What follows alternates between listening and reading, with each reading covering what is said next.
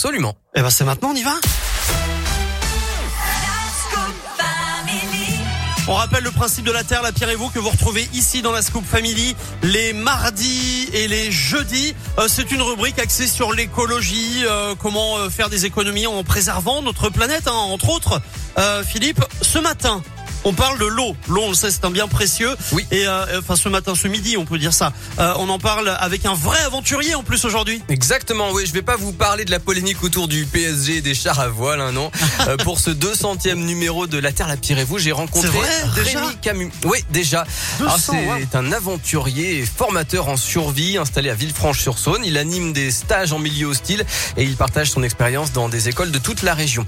Il a déjà affronté la sécheresse en, en traversant toute l'Australie en courant. Il a aussi vu des décharges à ciel ouvert en Asie autour du Mékong.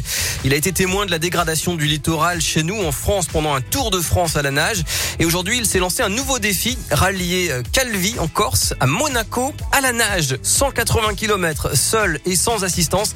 Un exploit inédit pour sensibiliser au cycle de l'eau, à la pollution et au réchauffement des mers. Alors le départ était prévu ces jours-ci. Malheureusement, bon, il a dû être repoussé à cause des conditions météo un peu exceptionnelles en Méditerranée.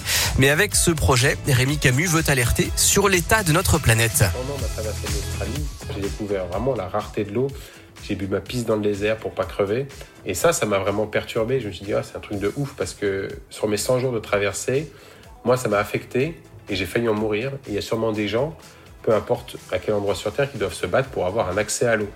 Et c'est comme ça qu'est née vraiment cette notion de vouloir essayer de sensibiliser encore et encore et de porter un message sur l'environnement. On se rend compte que la mer Méditerranée elle a pris cinq degrés, ce qui est juste exceptionnel. Ça modifie complètement l'écosystème.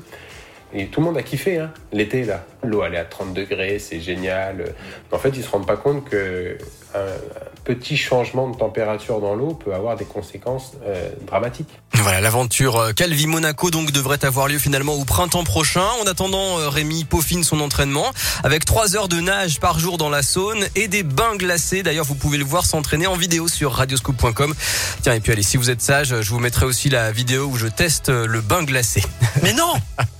Mais en vrai ? Oui. Mais vous l'avez fait. Je me suis jeté à l'eau hein, pour ce deux centième numéro. Il fallait. Mais attendez, faire quelque vous chose avez. Non, non, mais sans déconner, c'est sur radioscoop point com. Euh, ça va. Alors, vous voyez Rémi pour l'instant. Et puis on verra. Si vous êtes sage, je vous mettrai la vidéo. Mais où, moi, je la veux cette vidéo. Et ça, et ça fait quoi ? Mais racontez-moi, c'est, c'était quoi les sensations ? C'est terrible en fait. C'est saisissant. On n'arrive pas à respirer tant qu'on n'arrive pas à se calmer. Tellement c'est froid. Ouais, c'est tellement. Ah ouais. Enfin, c'est tellement froid que il faut réussir à maîtriser sa respiration. Et une fois qu'on arrive à maîtriser sa respiration, on arrive à peu près à rester dans l'eau. Mais vraiment, il faut prendre sur soi. C'est très difficile.